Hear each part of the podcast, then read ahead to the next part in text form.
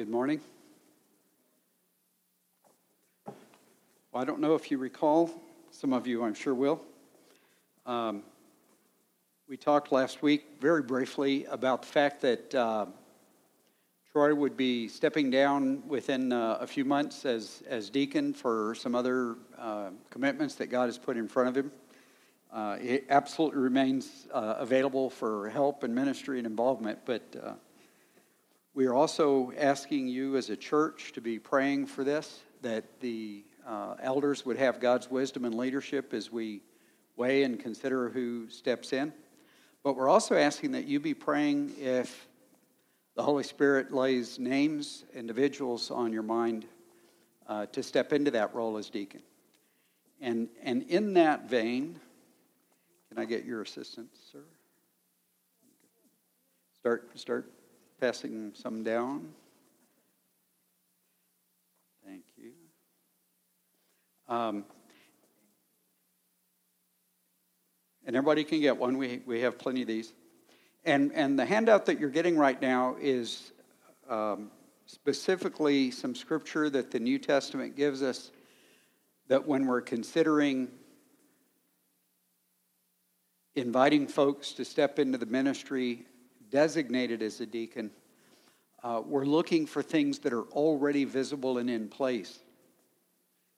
And so, as you're getting that, I want to read uh, Acts six twenty six, uh, Acts six two through six, and this was very, very early in the formation of the church.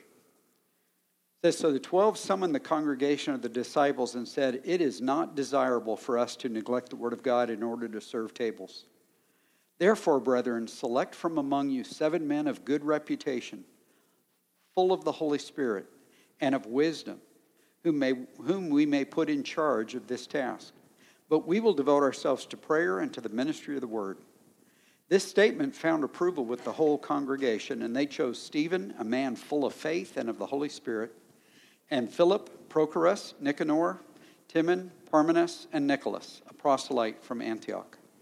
And these they brought before the apostles, and after praying, they laid their hands on them. And, and most of you are probably familiar with the background of that, but the, the early church immediately began taking care of widows in their fellowship uh, who did not have family to care for them. And yet, that ministry had grown so fast uh, that it was, it was now taking up huge amounts of time for the apostles and that was the beginning of this specific helper ministry within the body where those, those men of God were designated to carry out the physical ministries of the church, the physical tasks and business of the church, so that the elders were free to pursue the spiritual and prepare for ministering to the spiritual. And yet, I hope you notice this they were asking seven men to take care of this task of distributing food and care to the widows. But they said, We want men of good reputation, full of the Holy Spirit and of wisdom. So, part of what we get to recognize about everything, and whether it's somebody who's, who's watching two year olds in the nursery, whether it's someone who's an elder, whether it's someone who's uh, ministering in a Bible study during the week, whether it's someone who's working with the youth, whether it's a, a deacon managing the facility of the building, that we have this mindset and that we keep growing in this mindset that everything that the church does is spiritual. And that everything that we do as a body of Christ is meant to have an intimate union with Christ. We just read um, Kim just read for us a few minutes ago, John 15. And right in there, where in 15 5, where Jesus says, I'm the vine, you're the branches. Apart from me, you can do nothing. And that we grow that mindset, not as a fearful thing, but as a joyful equipping, that in union and partnership with Jesus Christ, now, whether it's the ministry of a deacon or an elder, or whether it's the ministry of, of the hospitality crew, or it's ministry of a Sunday school teacher, that we're recognizing that all these things, we choose genuine union with Jesus Christ. And then Jesus Christ himself brings effectiveness to that ministry. So we're not just asking for men to be deacons because they got nothing better to do. Uh, we're not trying to have invite folks to become deacons because we want to give them a job and maybe that'll get them more involved in church. The purpose is that we're looking at, at men and women who have already exemplified in their life a pursuit of God, who've already exemplified in their life that they have opened their life to the fullness of the Holy Spirit and the leadership of God, who already have a good reputation because of the impact of the Holy Spirit through them into others. And then Paul, writing to Timothy in chapter 3, uh, adds a few specifics to that. He says, Deacons likewise must be men of dignity, not double tongued. So they say what they mean, they mean what they say. Or addicted to much wine or fond of sordid gain. They're not focused on, on overindulgence and they're not focused on selfishness, but holding to the mystery of the faith with a clear conscience. These men must also first be tested, that means examined. Then let them serve as deacons if they are beyond reproach. Doesn't mean they've reached sinless perfection. It means that they have a solid and consistent life of partnership with God in, in the way they conduct themselves in every area. Women must likewise be dignified, not malicious gossips, but temperate, faithful in all things. Deacons must be husbands of only one wife and good managers of their children and their own households. For those who have served well as deacons obtain for themselves a high standing and great confidence in the faith that it is in Christ Jesus. So, as you're praying, as you're considering, uh, and without getting too uh, intense about it, because uh, I've had numerous men through the years that as we talk about this, they go, I don't think anybody can be a deacon. And then you read through all the qualifications for an elder, and, and it adds to that the ability to teach and to lead the church doctrinally and spiritually. And well, then I don't think anybody can be an elder.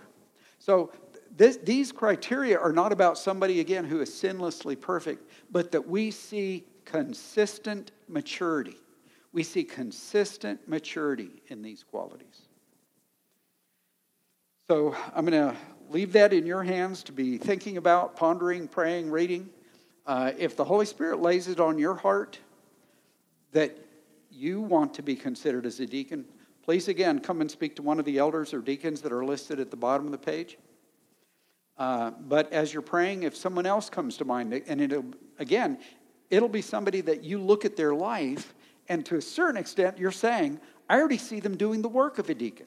I already see them having the presence and the impact of a deacon.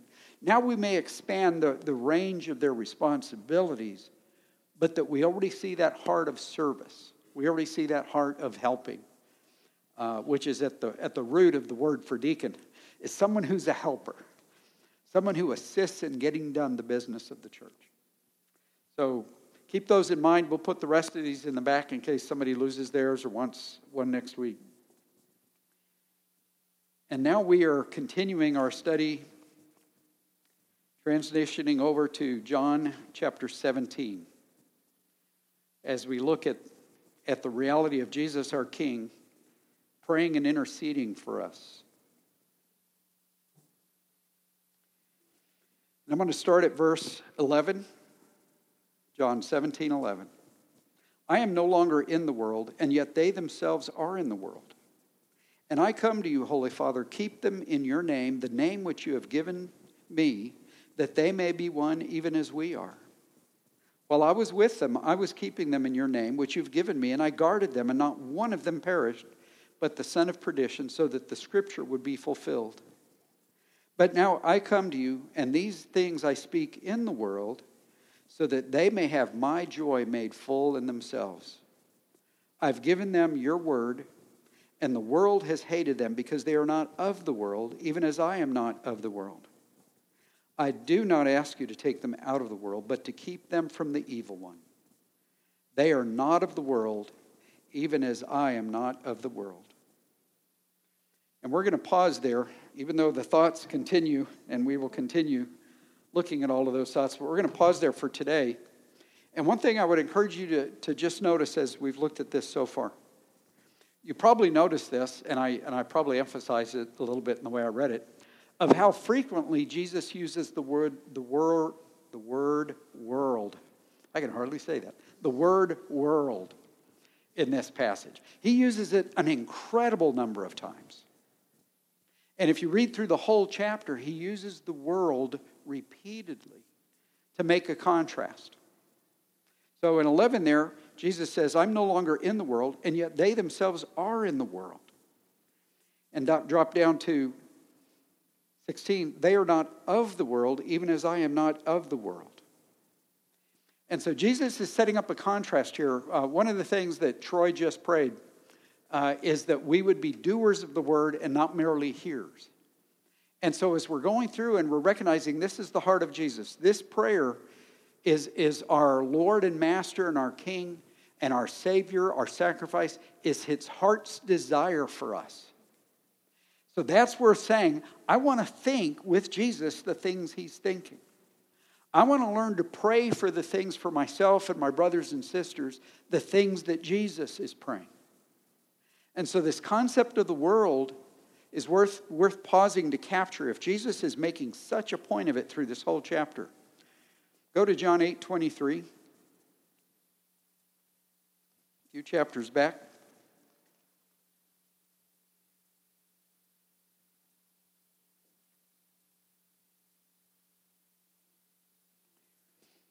And Jesus says this, starting verse 23. And he was saying to them, You are from below, I am from above. You are of this world, I am not of this world. Therefore I said to you that you will die in your sins, for unless you believe that I am he, you will die in your sins. So they were saying to him, Who are you? Jesus said to them, What have I been saying to you from the beginning? I've many things to speak and to judge concerning you, but he who sent me is true the things which I've heard from him, these I speak to the world. They did not realize that he'd been speaking to them about the Father. So Jesus said, When you lift up the Son of Man, then you'll know that I am he. And I do nothing on my own initiative, but I speak these things as the Father has taught me. And he who sent me is with me. He has not left me alone, for I always do the things that are pleasing to him. And in, in this context, Jesus is giving us a, a little bit of the concept of understanding this concept of the world or of not the world. And he says, You guys, you're from below. And he says, I'm from above, but he's making it clear. He's not talking about a physical contrast, he's not talking about elevation or altitude. He's talking about a mindset because here's the thing is everything I got, I got it from the Father. I don't do it on my own initiative. I do it because I look into the heart of the Father and I see that this is what matters to my Father. I hear the things He speaks, and then I speak those to you because I speak the things that fit with my Father's words and my Father's thoughts and my Father's purposes. And then I like 29, one of my favorite verses for, for us to be thinking about and applying. Because in John 8 29, he says this He who sent me is with me, he has not left me alone. For I always do the things that are pleasing to him. So again, that pleasing the Father, it's personal, it's not legalistic, it's not just keeping the rules, it's not just trying to stay out of trouble, it's not just cleaning up my act. It means that I'm looking into the heart of the Father and that there's an actual father son or father daughter conversation going on that says, Father, if I'm going to be not of this world, if I'm not going to be characterized as if I belong to the things below, I want to comprehend what brings you pleasure. I want to comprehend what brings you delight, and that's what I'm going to pursue. So that not of the world, go to Ephesians 2 2 gets lived out in our growing and maturing.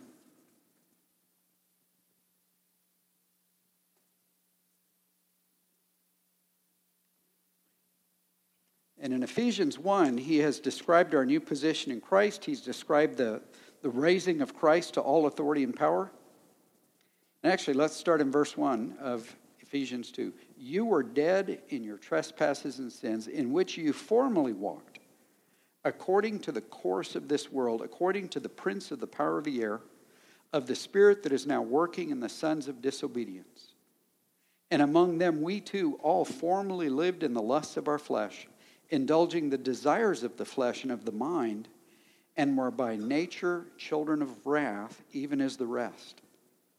But God, being rich in mercy because of his great love with which he loved us, even when we were dead in our transgressions, made us alive together with Christ. By grace you have been saved, and raised us up with him, and seated us with him in the heavenly places in Christ Jesus and he continues that. But notice back again in verse 2, he's saying, Before you knew Christ, you operated according to the course of this world. And part of that, that course, it means we operated apart from Christ, we operated by the principles and the priorities of this world.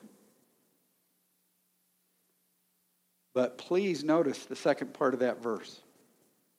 According to the course of this world, comma, according to the prince of the power of the air, of the spirit that is now working in the sons of disobedience. So basically, he's really clarifying this world is run by Satan, and it's run in a spirit of rebellion. And even as believers, this gets to be part of our wisdom and our humility and our conversation with God is Father, help me to be aware of rebellion in me.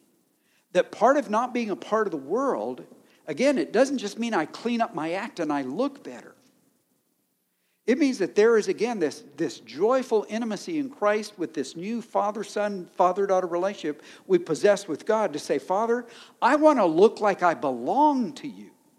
I want to think and act like I belong to you. And so, my only alternatives to think and work and look and act as if I belong to Satan. Those are my only two alternatives.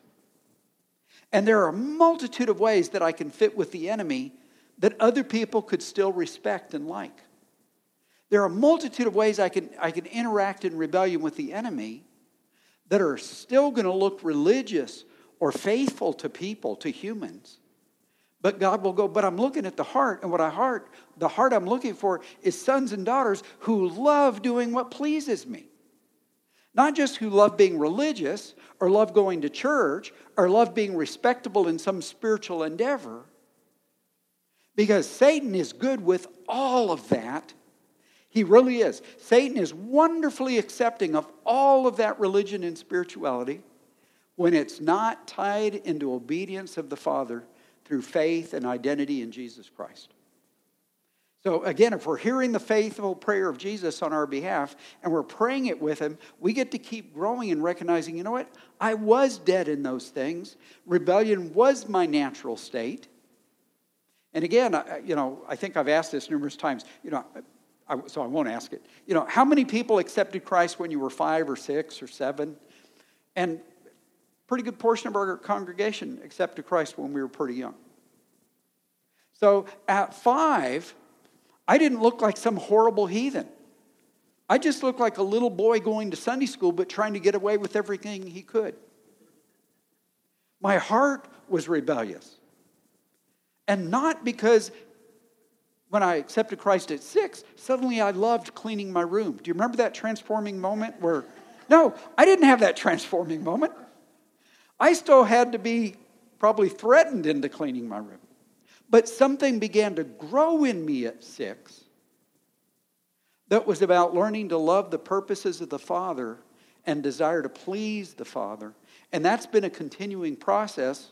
And, and you guys know most of my story with some real dark detours. But that's been a continuing process of God's faithfulness to me and to you, is to help us keep growing in this father son, father daughter love relationship where we love pleasing the Father. Go to Romans 12. We, we hit this verse so often because it's about our minds, and our minds are where so much of our choosing begins. Do not be conformed to this world, but be transformed by the renewing of your mind, so that you may prove what the will of God is, that which is good, acceptable, and perfect. I think we hit that verse at least every other week because of how frequently it applies that I need to think different if I'm going to do different. This is not rocket science, it's real simple. A five year old child can learn this principle and then apply it and grow in it. Is that I need to be discerning and studying and gathering the thoughts of God and then recognizing any way I think different than God, I'm the one who has to change. And I begin applying myself to the process of that transformation. I recognize that if I think different from God, I'm, I'm aligning at least some of my thinking with the world. I'm aligning with some of my thinking with rebelliousness. I'm aligning some of my thinking with the purposes of Satan. Doesn't mean I lost my salvation, but it means more growing to do, more challenge of discipleship to do in choosing the Father's ways of thinking.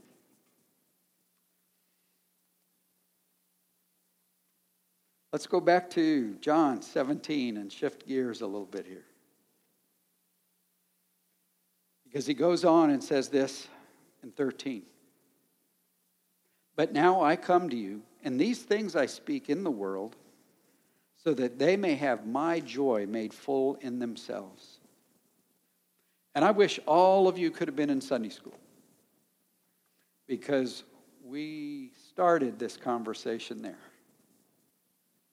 And as soon as we began to talk about joy, uh, Larry asked a very, very, very focused question. So before we talk about growing in joy and having the joy of Jesus, it's worth understanding what is joy? And one of the simple things, I won't try to recreate that whole conversation,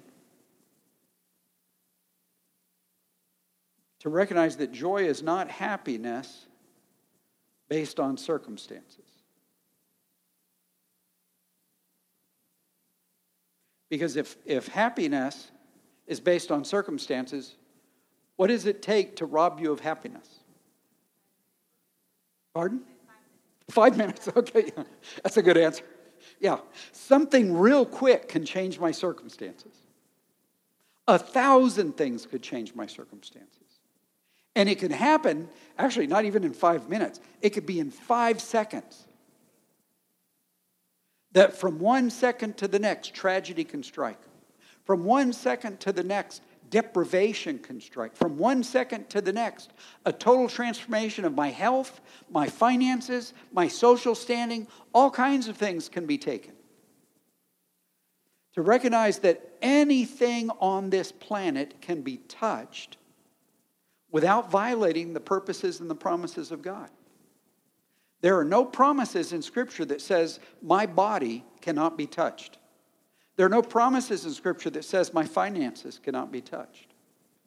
There are preachers who've built entire ministries over presuming that promise is there, but that promise is not there.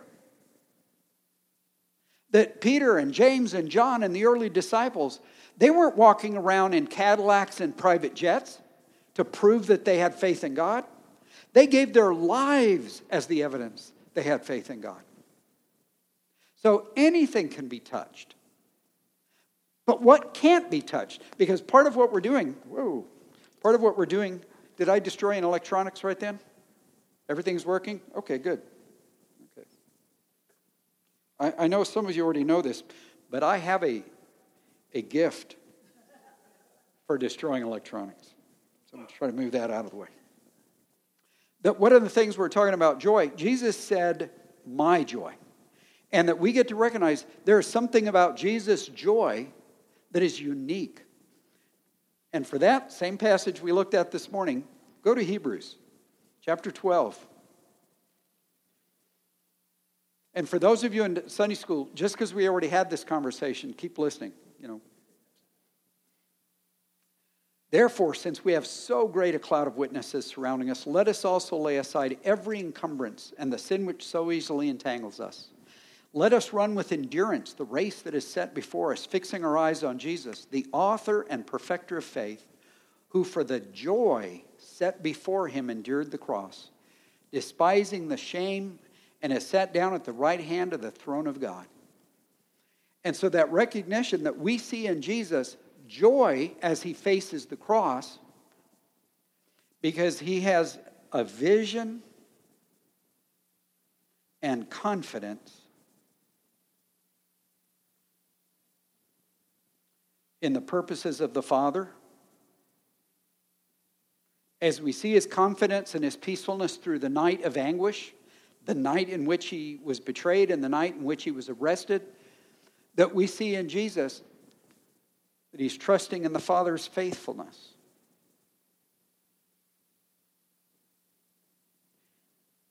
So if we're going to be talking about growing joy, that means one way or another, I also have to be learning how do I grow my vision of the Father's purposes and the Father's faithfulness and my involvement in those purposes.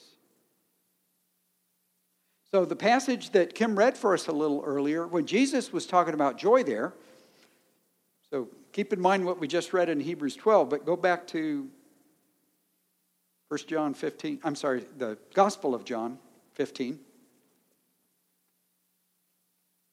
Because Jesus says this at the end of that one discussion, although he continues to say more.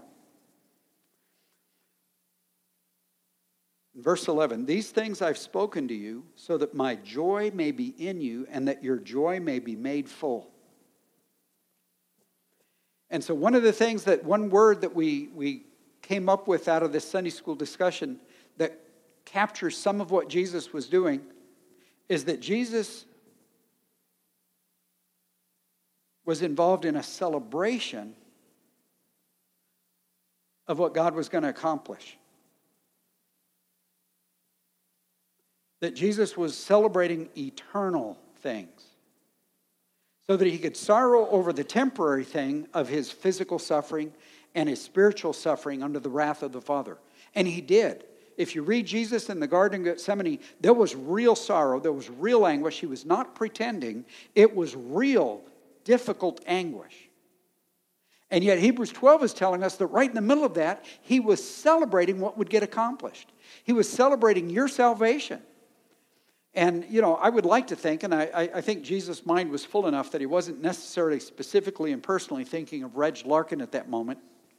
But he was in the generic, in the sense that he was thinking of what he was going to accomplish for me. And he said, That's worth dying for. And I even celebrate already that I see Reg and all these others who will put their faith in me. I see them perfected for eternity and rescued from the enemy. And that is worth celebrating right in the middle of my anguish, right in the middle of my true suffering. That's worth celebrating. You know, and I don't know if you've ever had a moment, we don't have enough of these moments. None of us have enough of these moments. But we need to occasionally have a moment where we ponder, and maybe several moments, and maybe sometimes even a few hours, where we really set aside time to ponder Father, I want to comprehend the eternity I would have had without a Savior and then quickly turn to contemplate the eternity I'm going to have as a son or daughter of God because of the death of Jesus Christ, because all of your wrath was poured on him. I want to contemplate that. I want to imagine me living there in eternity. And we're actually commanded to encourage one another with that awareness. So, that recognition that Jesus was celebrating eternal things while he went to his death. But I hope we notice something out of first uh, out of John 15. Because Jesus says, These things I've spoken to you so that my joy may be in you and your joy may be made full. And I think one of the things I'm going to extrapolate, and this is just my word, and you might look at it and give it a different word, and that'll be fine. But that when he's saying, I've spoken these things, he's saying all the verses, all the things I just said that came before it, I want you to pay attention because that's what I said so you would have full joy. And one word that captures what Jesus said before that participation. So now it's not that I'm just celebrating the purposes of God and the faithfulness of God.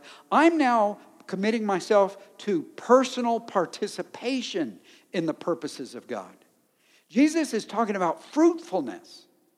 And we've had that sermon another time, not that long ago, I think, so I won't try to recreate it now. But fruitfulness in Scripture has several different applications.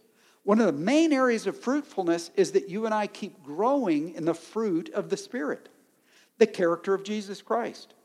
Galatians 5 22 and 23. love, joy, peace, patience, kindness, goodness, faithfulness, gentleness, self control.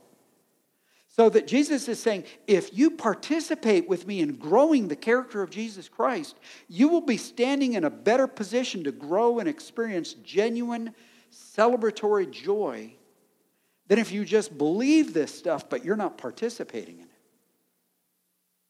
And another area of fruitfulness is that I'm investing in human lives. When you and I are involved in nurturing another believer's growth, when you and I are involved in, in praying for or even being an evangelist to bring someone else to Christ, that's fruitfulness. And again, the evangelist might be the last one they talk to who brings them into the fold, but you might be the one who's willing to just share kindness and love and the truth of Jesus Christ and the witness of how God has worked in your life. And you're part of the process of that harvest. That's fruitfulness that we're investing in people's lives. So, that recognition that whether it's me growing or me bringing others to maturity or me playing a role in bringing others to Christ, Jesus is saying, if you participate in my purposes, you're going to be standing in a better place to actually grow unbreakable joy. And again, Jesus is praying this for you. He's praying this for me. So if I were to, if I were to look back over many, many years, all the way back to where I was uh, 17, I remember sitting in my dining room reading the Bible. And at this point in my life, as, as many of you know, I was still very much involved in the occult. I was already a believer, but I was involved in some dark teaching and dark stuff. But I was reading the Bible. And one of the things that struck me there, 17, reading the Bible in the dining room, was that it seemed like I kept seeing a whole bunch of joy about being a Christian in the Bible. And my dad walked by, and two, two things struck me joy and power. And I, and I made that comment to him. I, he wasn't even having a conversation with me. I just made the comment out loud Dad, I'm reading here in the Bible, and I don't know a lot of Christians with power and joy. And I remember my dad, who was having his own spiritual struggles, it was like he put on the brakes. Wherever he was going and whatever he was going to do, it was like, he just stopped and he turned to me and he took that moment real seriously. This is actually one of the best things he ever gave me. And he leaned over the table and he says, Reg, I don't care what you do or don't see in another human being. If the Father promises you something in that book, you believe it and you go after it. And I was sort of like, well, okay, Dad. But it stuck with me. And God still had to rescue me from the occult so that I could pursue that. But it made an impact me to recognize Jesus is really saying sons and daughters of God should be characterized by power and joy. Not earthly power, not power that impresses human beings, power in God's eyes and that power, again, that is power about the transformation of our character and then the transformation of the people around us. That's power. Not whether I can go around and heal everybody, not whether I can go around and do miracles that impress people. Does God do that stuff? Yes. We've had that hand raising too. And everybody in this room practically has known somebody or yourself seen God do healing and also seen God not do healing, so that God, in both instances, was being faithful when He chose to heal and when He didn't. But that's not the power that impresses God. The power that impresses God is that I believe Him for the transformation of my character, and then I believe Him so that I can play a role in bringing others to Christ or, or helping mature believers into, their, into the fullness of Christ. That's power. And this joy, Jesus saying, if you're participating, you're abiding in me, you're abiding in my word, you're involved with me in pursuing the purposes of God, you will be in a stronger place to enjoy unbreakable, to enjoy unbreakable joy. So that's that's my word, along with celebration, is that I'm participating in it. I'm pursuing, I'm abiding. I'm choosing. I don't simply believe, I'm going after the things that God has promised and said are a normal part of the Christian life. Power and joy are a normal part of the Christian life. That's not for a few super Christians, that's not for a few televangelists. The, the life and power of Jesus Christ means that that power and joy is available to you personally and me personally this week while we go do our regular week, while we do school and work and family and yard work and put up with the heat and drive on I 35. That on all of those things, God is saying, My joy, my life, my power, please ponder and choose and participate with me in these things so that the things I'm praying for you you're praying them with me and you're going after them. Let's pray together.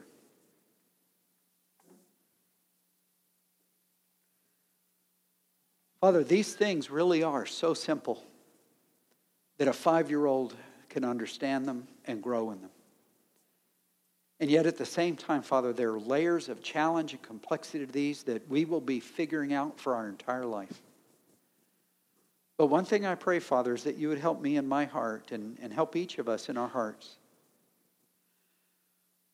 That we set aside any rebellion, that we examine and recognize any taste of rebellion that says we'd rather do it our way, and that we end up aligning with the world in their rebellion. That we would be sons and daughters who love your ways and choose your ways that we're not of the world, even though we're in the world. That we recognize and agree and we build this mindset. We may work in the world, we may do business in the world, we certainly have to pay bills and, and function and get things done in the world. But that we have this peaceful agreement with you, Father. We're doing business here, but we don't belong here. This is not our final home, and this is not our final identity. This is not our final treasure. That everything we do here, we're wise enough to choose to do for eternity. Because we do them in your joy, we do them in your power.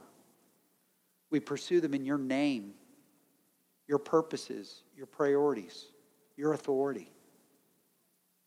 Father, thank you that you're so gentle and patient with us while we learn these things. But in the face of your gentleness, in the face of your patience, Father, I pray that you would you would urge us on and prod us on to greater diligence, greater depth of commitment, even sacrificial commitment to pursue these things. And Father, I pray that as we're pursuing these things with diligence and, and discipline, that we would never lose sight of this. If we're doing the real thing, abiding in you, our lives will exhibit greater and greater joy.